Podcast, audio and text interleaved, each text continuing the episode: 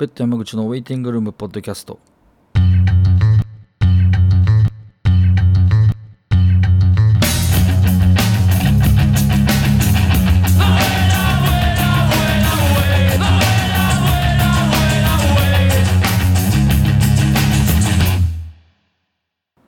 はい、えー、ベッド山口のウェイティングルームポッドキャストです。と先日の、え、ダーティーサテライトの矢田さんの対談会に引き続きちょっと立て続けの更新になるんですけども、今回はちょっと一人語り、えー、ちょっとショートな感じの配信でございます。とまあ、何かというと、まあ、ライブの、ベッドのライブ告知ですね。それプラス、そのライブに出演してくれるバンドのちょっと新譜とかがちょうどあって、え流してもいいよっていうような流せるタイミングもありましたんで、ちょっとそれも合わせて、えー、短めに配信してみようと思います。ですね、まあ、最近のちょっとこう、ポッドキャストやり始めてからの、まあ、トピックなんですけども、何回か前にあの話したと思う、まあ、僕も好きで結構、ポッドキャストとかラジオいろいろ聞くようにしてるんですけど、あの浅田真央ちゃんのポッドキャストとか、まあ、ラジオですね。浅田真央の日本スマイルが、まあ、あの浅田真央さんがえ現役復帰されるということもありまして、え6月のいっぱいで終了したんですよね。で、なんと次、浅田舞のラジオが始まるっていう、まあ、お姉さんの方が始まるっていう、まあ、非常に面白い。この前、あの、その真央ちゃんのラジオで、真央ちゃんと姉姉の舞との、まあ、対談会なんかもあってですね、結構これがエモーショナルというか、まあ、あのネットの記事とかにもなってたり聞いた人も多いと思うんですけど、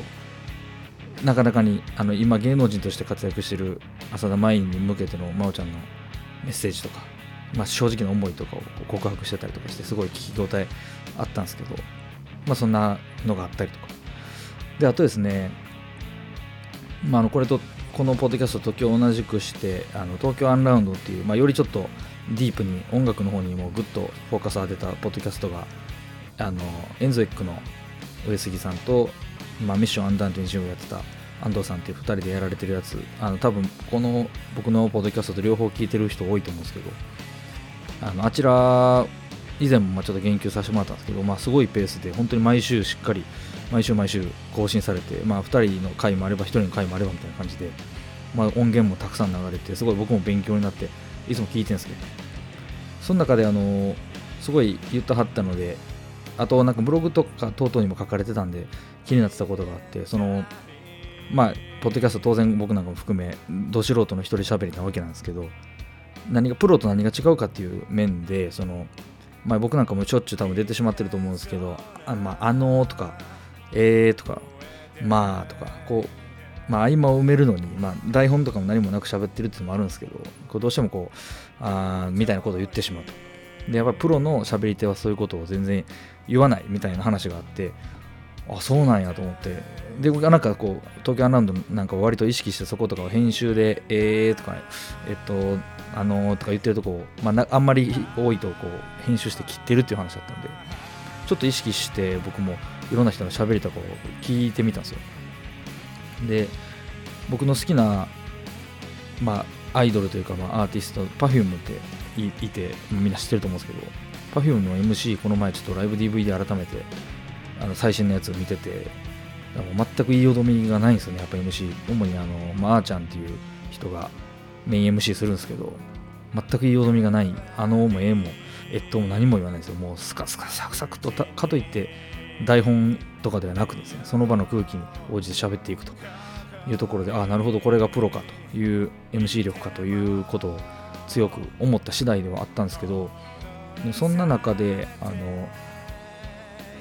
ウーマンラッシュアワーの村本氏がですね先週から、まあ、これ撮ってんの、えー、7月の13日なんですけど先週から「オールナイトニッポン」始まって前まではウーマンラッシュアワーの「オールナイトニッポンゴールド」さねでやってたんですよね。2部か。で、えー、ついに1部ということで、まあ、村本氏の一人しゃべりで始まって僕ちょっと村本さん好きなんであのチェックしてたんですけどもうあの第1回は全編に、まあ、約2時間、まあ、CM とかカットして多分1時間40分ぐらいの間もうひたすら村本さん一人しゃべりし続けたんですけどめっちゃ「うーん」とか「えーつね」とか言いまくってるんですよね。だからまあそれでも全然面白かったんであなんかプロの芸人さんでもまあ当然生放送バリバリっていうのもあると思うんですけどあとまあもう本当にその場の多分フリー完全フリートークで喋ってはるっていうのもあると思うんですけどなんか勇気もらいました。僕ちょっとあのとかえーととかにちょっととらわれすぎてたなと思って。あ別にそんな気にせんでもおもろいもおもろいなんなんてことも思ったりしながらまあでもそういう人のしゃべりとか意識してまた聞くようになったんでそういうのも含めてポッドキャストやってて面白かったなって思います。ね確かにでも一人で喋ってて結構ええとかあとか言ってしまいますよね。対談多分の中とかだとあんまり多分言ってないと思うんですけどね。その辺も面白いなと。あの矢田さんとの対談も結構内容がそこそこ深いとこまで行ったんでリアクションもあったりとかしてよかったです。えー、とですね、まあ、対談に関しても今後もちょっと予定あのさしてもうすでにさせていただいてまだちょっと流せてないっていう人もいますし今後ちょっとさせてもらう予定の人もいるので、えー、ぜひぜひ楽しみにしてもらえたらなと思いますではですね、えー、まあちょっと短いんですけども入っていこうと思うんですけど、まあそもそも僕らのライブ告知なんですよね。で、えっ、ー、とですね、直近では7月の18日の、え、土曜日にですね、扇町のパラダイスっていうところで、えっと、ドクタースナックスっていうバンドの企画で、扇町コーリングっていう、えー、イベントに出るんですけど、あの扇町パラダイスって結構この前も僕もちょっととある知り合いの、まあ、僕らのライブもたまに見に来てくれる知り合いの人とお会いしてちょっと喋った時にあの次扇町パラダイスでやるんですね。すごい意外な感じですって言ってくれたはってあなるほどなと、まあ、確かにもあのそんな頻繁に僕らはそもそも大阪のライブ自体そんな頻繁にやらないんであれなんですけど実は扇町のパラダイスはもうこれで出るのが多分4回目とかになるんですよ。3回目か4回目ですかね。なるんですよね。えっとね大体1年に1回ずつぐらい呼んでもらってて。というのはその扇町パラダイス昔はね扇町ダイスっていう名前やってたんですけどパラダイスになってであのまあこれは店長なのかちょっとオーナーというのかブッキングマネージャーちょっとどういう位置づけで読んだらいいのか分からないですけど店長でいいんですかね？滝井さんっていう方がいらっしゃいまして、まあ、京都のバンドの人ならご存知、まあ、ジャカランタンという、まあ、もう伝説的なというかバンドの方ですけどもが滝井さんが、えー、やられてるライブハウスなんですよね。で滝井さん以前あの京都のメトロっていうライブハウスであのこのポッドキャストにも店長のジャック現在の店長のジャックさん前出てもらいましたけどメトロっていうところでは、まあ、PA あのよくやられててですね。であの僕らもそのちょうど滝さんが PA をやられてた頃によくメトロを出させてもらっててあの、まあ、今有名になったっていうか、まあ、あの観戦ライブとかがバリバリ始まった頃とかあとまあアウタットベロ友達のアウタットベロとかのがこうバンド編成の企画をバンバンやってた時とかにあの滝さんちょっと PA やられてたんで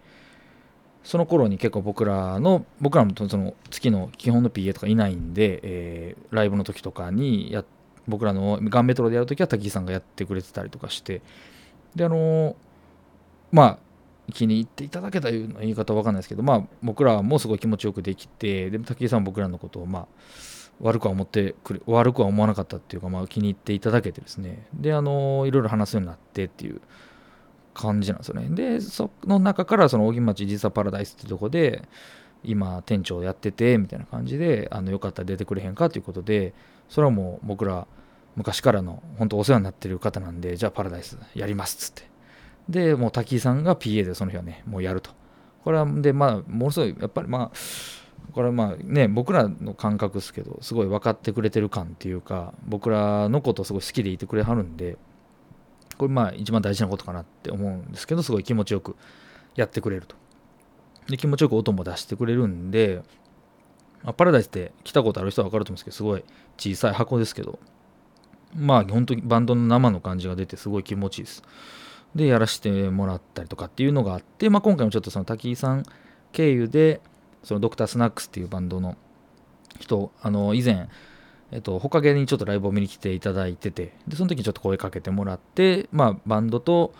まあ、滝井さんの共同のお誘いをいただいて、まあ、出させてもらうということになりました。で、対バンあと、モジャっていうバンドとか、あとまあ DJ の方とかたくさん出て、2000円で2ドリンクっていう結構リーズナブルでいい感じのイベントで、あの多分すごい楽しめね、で、扇町パラダイスなんで、もうあの天神橋筋ね、全全国に名高い天神橋商店街の商店街の中にありますからまあ少し歩けば有名な飲み屋寿司屋だなんだバーだたくさんありますしね。あの本当酒飲みがてら来てもらえたらなって思います。あのイベント自体も多分そういう感じで、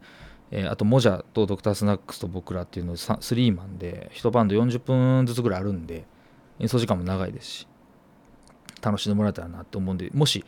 えー、これ聞今もし聞いてもらった方で今週土曜暇やと時間できたっていう人いたらぜひ来てもらえたらな、まあ、6時からオープンして DJ タイムがあってライブは7時ぐらいから始まって僕らがだいたい8時ぐらいから出番なので来てもらえたら、えー、40分あるんで割としっかりめに演奏できると思います。でちょっと前の時も言ったんですけどサポートのベースにあのオスラムの魚津さんがちょちょっとまあ関東東京とか札幌とかサポートしてもらったんですけど去年の夏から、えー、今年に入ってからもそうですね札幌この前やってもらったんですけど、まあ、ちょっと魚津さんの方からもまあ8月に僕ら正式メンバーの村山一応戻ってくるっていうことで今絶賛準備中なんですけど魚津さんにも弾いてもらったのもすごいいろいろバンドをとっても勉強になったんで魚津さんもちょっと引き納めしたいっていうふうにありがたい話で言っていただいたんでこの日はちょっと大阪まで魚津さん来ていただいてやるということであの結構レアだと思います。魚津さんがベースもともとベーシストらしいんですけどね。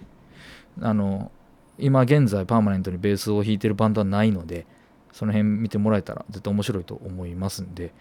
ぜひと思います。でまあ魚津さんは今オスラムというバンドをやられてるんで、えー、と一応ですねこの日のイベントの出演バンドの曲をかけようかと思ったんですけどすいませんちょっと残念ながら音源が私の手元にどのバンドもないものです、えー、せっかくなんで、えー、とベッドの曲をかけようかなと思いますまあ、この日も多分演奏することになるのかなっていう曲なんですけど、まあ、あんまりね、このポッドキャストでペットの曲そんなにかけてないんで、えー、まあ、一応、あの、ウォードさん弾いてもらうんで、ウォードさんが結構好きって言ってくれた曲があるんで、とりあえずそれを聴いてもらいたいと思います。えー、ベッドでピリオド。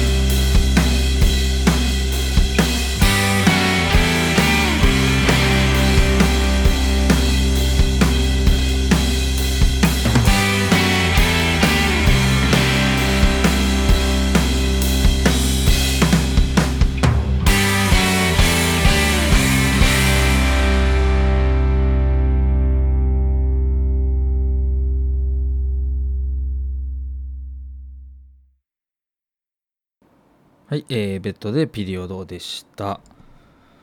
えー、一応、えーと、2年前の12月に出した3枚目のインダイレクインディレクトメモリーズというアルバムに入っていますんで、よかったら聴いてみてくださいという感じですね。で、えー、引き続きなんですけど、僕らその次の週もライブが決まってまして、7月の25日ですね、えー、翌週の土曜日です。にもライブがあります。まあ、フジロックの真裏なんですけどね、フジロック2日目の真裏になるんですけど、京都のナノっていうところで東京の水中図鑑という、えー、バンドのアルバムのリリースツアーにちょっと呼んでいただく形になりました。でえっ、ー、と実はこの水中図鑑というバンドも、えーと、会ったこととか見たことはまだなくてですね、まあ、ちょっとお誘いいただいたというような形知人を通じてお誘いいただいた形になって、まあ、初見この日は初見になるんですけどあのラリーレベルというねとこからリリースされてたりするんでとまあラマとかかね京都のバンドやったらゆかり深いんかなとか思うんですけどね。金沢のレーベルですよね。でえっとまあ曲はちょっとかけれないんですけどあの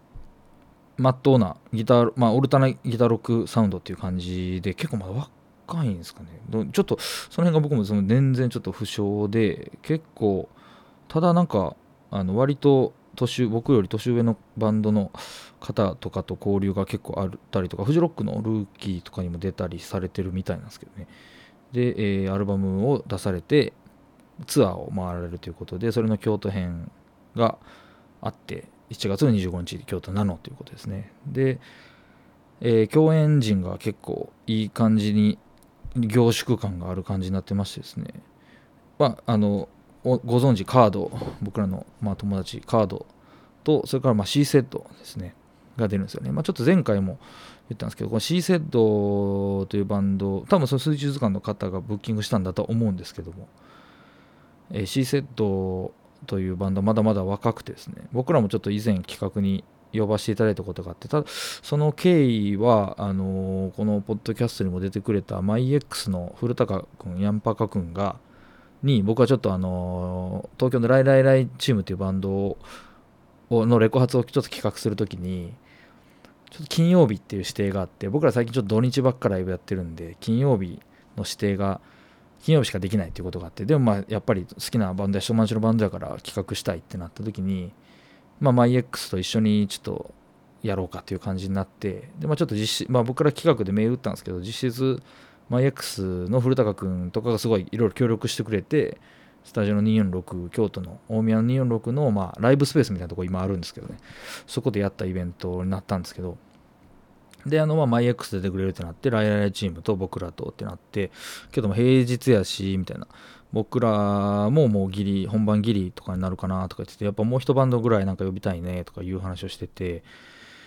平日にライブできてなんか面白いバンドないかなって聞いたらそのマイクス古高君があなんか最近サウンドクラウドとかでチェックしてて C セットっていうバンドすごい京都のまだ学生のバンドいいっすよって言ってくれてですぐサウンドクラウドのリンクを送ってくれたんで、えー、それでパッて聞いたらすごい良くて。であのブッキングさせてもらったんですよね。だから立命館の京都の立命館のロックコミューンのバンドだったみたいでロックコミューンといえばねあの非常に有名な音楽サークルであの大きなバンドも多数輩出、まあ、してますけどもそこの,、まあ、その当時で現役の、えー、大学生だったということでで、まあ、ドラムの子だけが、えっと、名古屋なんですよね。であのイエップっていうこれもまた名古屋で今すごい頑張ってるバンドのと兼任でやってたりとかしてうん。すごい面白いですよね。でも今とかあれよあれよと言ってる間にぐいぐいぐいぐいと頭角を頭角を表してた言い方はもうねちょっと偉そうな言い方ですけどすごい注目がもううなぎ登りになっててすげえいろんなイベントとかめちゃ出まくってたりとか海外アーティストのサポートとかすごいやってて、えっと、京都のセカンドロイヤルっていうあのー、まあ超有名な、まあ、レーベルから先日ちょっと7インチ出たばっかりっていうことでなんかこうガンガンまたツアーなんかライブもすごい各地で決まったりとかしてすごい精力的にやっていくみたいですね。であのまあ、近いところで言いますと、そのセカロイっていうところで言うと、えっと、ホームカミングスとかいますけど、もう本当にあの全国にあの名を轟かせてるバンドがいて、まあ、その後をさらにこう追随していくっていうかそんな感じかなと思うんでより多分これからどんどん注目度が高まっていくバンドの一つだろうなと思うんですけどその C セットがまブッキングされたということで前カードのね企画にも C セット出てたんであのなんかそんな縁があってこの日一緒にできるんですごい、まあ、楽しみなんですけどなので、えっと、水中図鑑の曲はちょっと、えっと、すみません、かけ、持ってないんでかけられなかったんで、えー、っとですね、かえー、C セットのちょっと曲かけようかなと思ってます。まあちょっとね、その7インチとかも出て、また録音違い、しっかり録音されたものが出たんですけど、僕はちょっと手元にデモがあるので、えー、そのデモの中から1曲、えー、C セットの曲かけようと思います。えっと、まあこれ、彼女らの代表曲、今現時点で多分代表曲ですよね。いろんなライブ、あの YouTube とか見たらライブバージョンとか弾き語りのバージョンとか結構いろいろ上がってるんで、知ってる人も多いかもわかんないですけどね。えー、聞いてください。Dim Shape という曲です。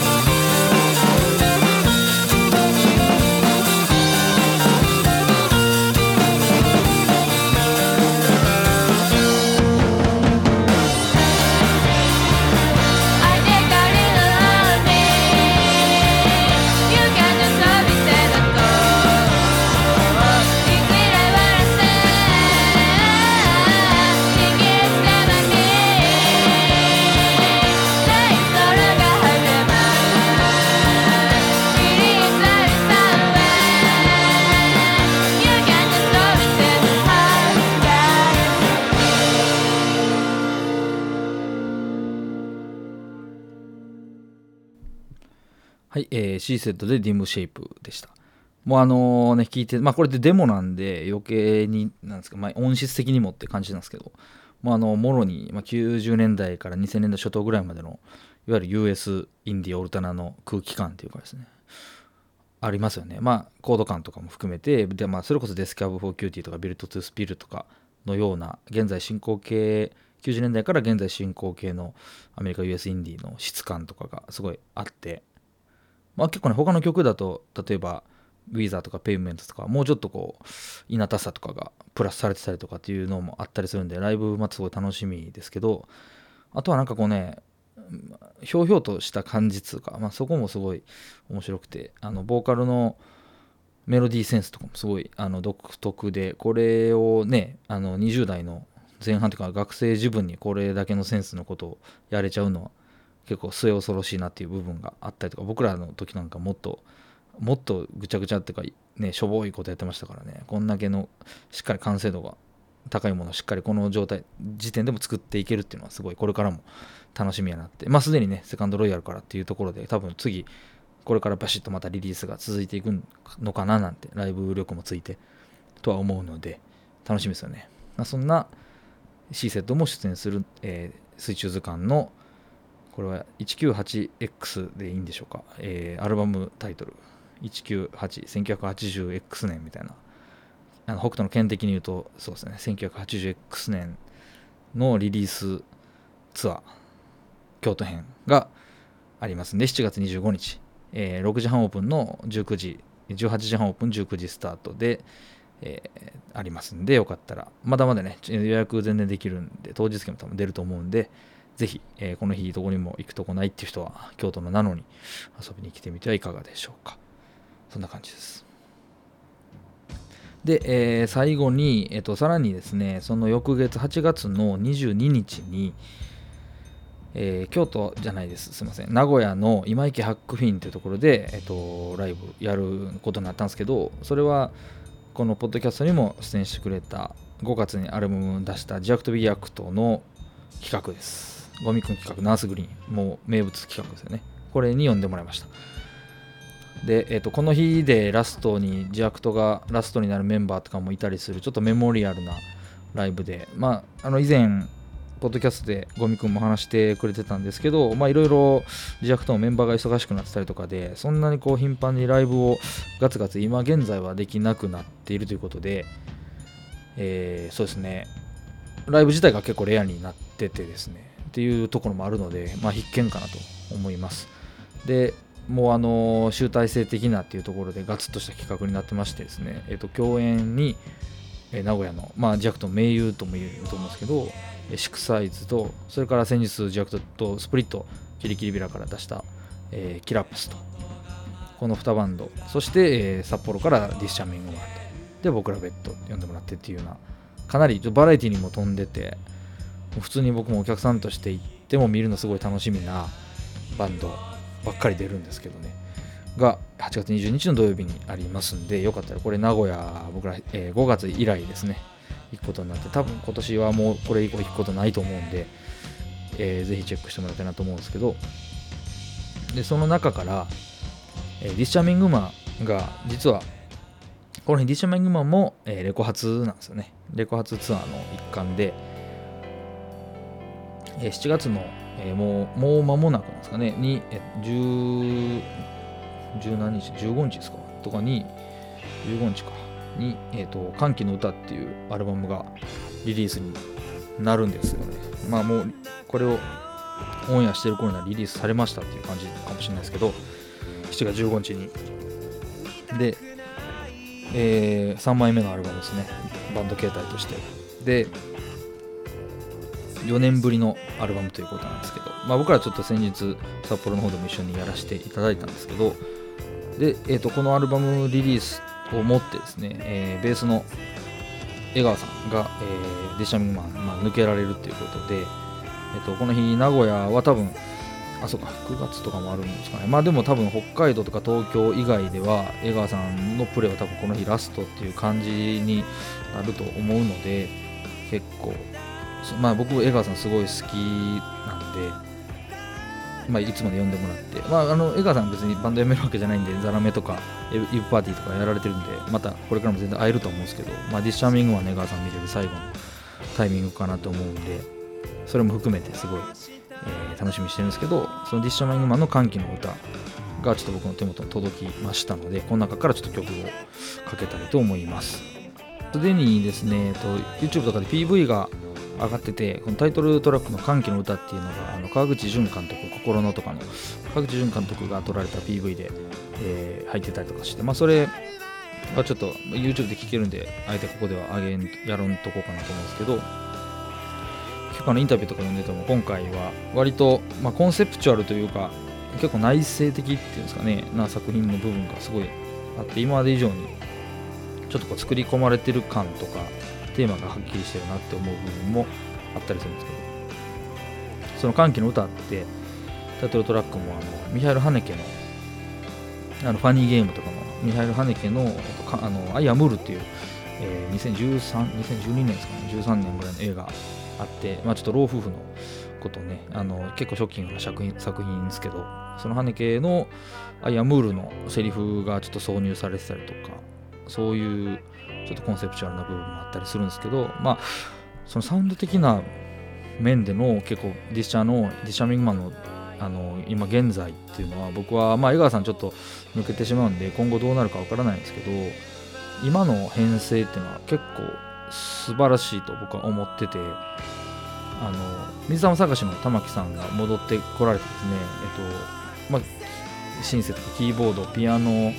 とギターと、まあ、曲によって持ち帰られたりとかっていうことと。で、まあ、海老名さんは歌で。でギターがあのまあ、デンスケ君とキッケンさんと、まあ、2人いたツインギター時代が終わり。であの橋爪君っていう方が入ったんですよね。これあのまあいいっぱいバンドやってる子で、えっと、イブ・パーティーとかのギターやってるんですけど橋爪君まだ多分すごい若いと思うんですけど僕らこの前前々回札幌に行かしてもらった時にその編成のあの初めて見てこんなすごいギター弾く子がこの若さでいるのかと。札幌を恐るべしということを後でメンバーともしみじみ話したんですけど橋本君すごいギタリストですよね。まあまあ言っちゃえばこう吉村秀樹であったりとか竹林玄道さんであったりとかああいうプレイっていうんですかね。まあまあ一緒にしちゃうのはあれなんですけどね。まあそのもういわゆる技術とかスケールとかそういったものにもとらわれない音の鳴りっていうんですかね。すごいこうギター1本でフレーズで胸にガッと入ってくるっていうんですかね。別にこう決まった旋律を弾いてるということではなくても例えばフィードバック一発とかギターストローク一発とかでこうバーンとおおという、ね、胸にこう入入ってくるサウンドっていうんですかね。そういうものを弾けるあのあんまりいないタイプのギタリストだと思って僕はすごく好きであのライブでも本当にあのギターに釘付けになるぐらいのえー、プレイヤーですね。本当にあの20代前半でああいう子が出てくるってのは本当に札幌の土地を恐るべしって感じなんですけど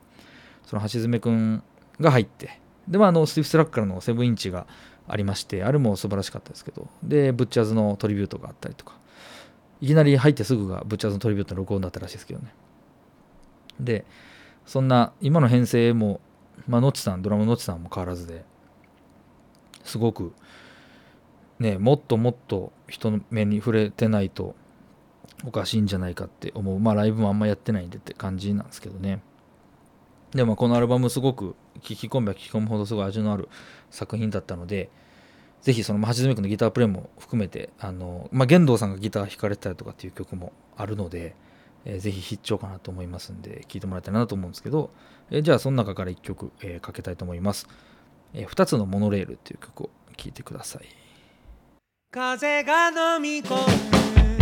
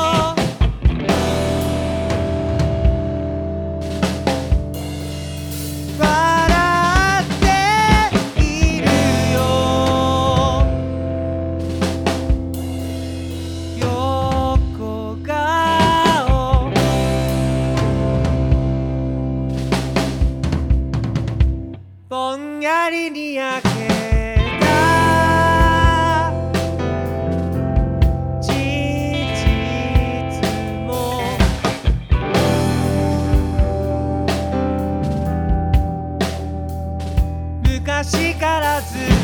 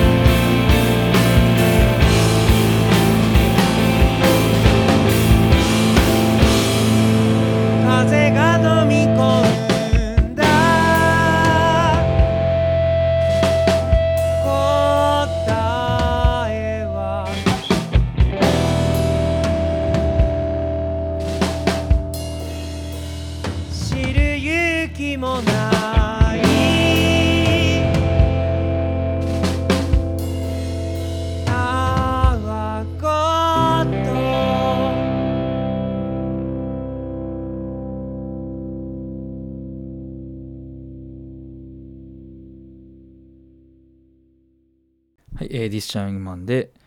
歓喜の歌アルバム歓喜の歌から2つのモノレールという曲でした。この質感っていうか何なんですかねこの北の大地のっていうか特にキーロールからディスチャイミングマンになってよりそのイメージが強固になった気がしますけどあとまあ僕も札幌でディスチャイミングマン見ることが多かったので多いので余計にその風景とセットになって聞こえてきちゃう部分もあるんですけどね。本当にあの唯一無二だと思います。で、えー、そんさらにもう一曲を立て続けにかけたいと思うんです。アルバムの、えー、最後の曲ですね「えー、This Song」っていう曲を聴いてください。どうぞ。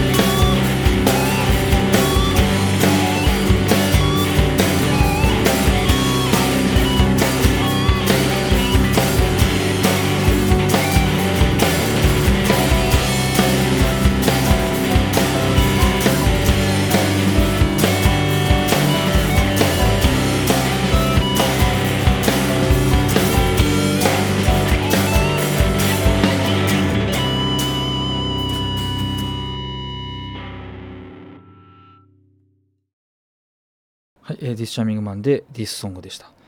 えー、僕はちょっとさっき言った橋爪くんのギターのニュアンスとかもちょっとは伝わってくるかなと思うんですけどね。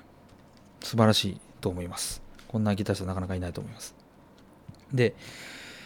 えー、この他にもこのアルバムには結構あの、まあ、他者に向けてっていうか、まあ、パーソナルなっていうんですかねお母さんに向けお母さんのテーマにした曲とかお父さんのテーマにした曲とか入ってたりします。あとまあ玄道さんがギター炸裂させてる曲とかあってあの意外と今なんかあのインタビューとか読んでるとあのダイナソージュニアのグリーンマインドとかあとあのマック・コズレグとかですかねサンキル・ムーンとかレッドハウス・ペインターズとかの感じをすごい曲順とかはあえて意識したっていうことみたいなんですけどあの通しで聴いてすごいあのグッとくるアルバムなのであのぜひ7月15日リリースです。で、ね、このポッドキャスト的には紹介した MyX なんかも7月17なんで、まあ、立て続けにリリースになるんで、よかったらチェックしてもらえたらなと思います。えそしてそのディッシャミングマンの道外での久しぶりのライブになりますかね。8月22日の名古屋今池ハックフィン。これが自役と美役とのリズムのレコ発と。ディッシャミングマンもレコ発で。シックサイズとキラーパス、地元の強力な2バンドと、あまあ、僕らベッドも呼んでもらって、というイベントになりますんで、まあ、盆明けの土曜日ですけど、ぜひ8月チェックしてもらえたらなと思ってます。はい。えー、では、そんな感じで、えっ、ー、と、まあ、ライブ、7月、8月のライブをバババッと告知させてもらいましたんで、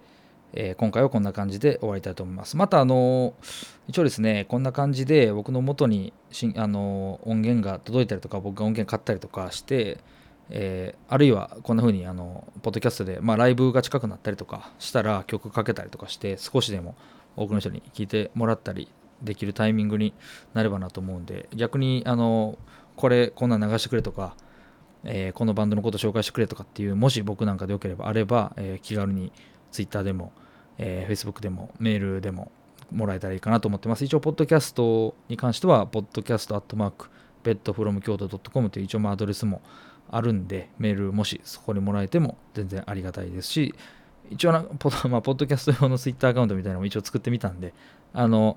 基本的にはフォロー、えっと、鍵かけてない人に関しては、えっと、フォローを仕返すように基本的にはしてるので、えの DM とかで、ま、メールちょっとハードル高いという人は Twitter の DM とかでもらっても大丈夫なように一応してるんで、えー、そんな感じで、あの、私、俺たちを出してくれなんていうのもえー、もしあれば言ってもらえば全然考えますので、えー、ぜひ言ってもらえたらなと思います。そんな感じでちょっと曲をたくさんかけたね長くなってしまいましたけど、ベッタイム口のウェイティングルームポッドキャスト、ライブ告知会、えー、アンド・ディシャミングマンの特集とか、えー、バンド特集会でした。ありがとうございました。